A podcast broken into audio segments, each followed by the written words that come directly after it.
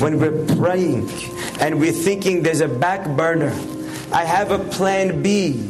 I know good shatchanim, Baruch Hashem, science and medicine is advancing today. And in the back of our minds, we're thinking, okay, you know what? I could manage without the king. That is not how we're allowed to ever pray to Hashem. We never pray to Borei Olam thinking, I have another way in case Hashem doesn't come through. Because God forbid if Hashem doesn't come through, there is no other way. Lo alav. No one will pay attention to you. Because everybody, starting from myself, we're all a bunch of puppets. And we're all talui in Borei Olam. We're all dependent on Hashem.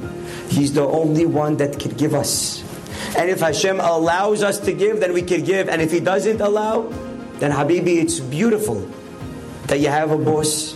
And it's beautiful that until now you're making this salary. And it's beautiful that until now you have clients and you know how to work your business. And it's beautiful that until now you're seeing nachat from your children and you have great teachers that are teaching your children.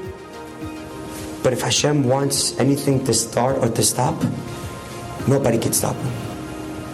If you're running to the king and you think that there's someone else also that can help you, that is the worst way to pray to Hashem.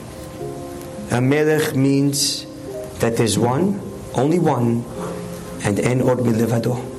Nobody else in the world could help me. If Hashem does not help, all the avadim cannot even give me the smallest slice of bread.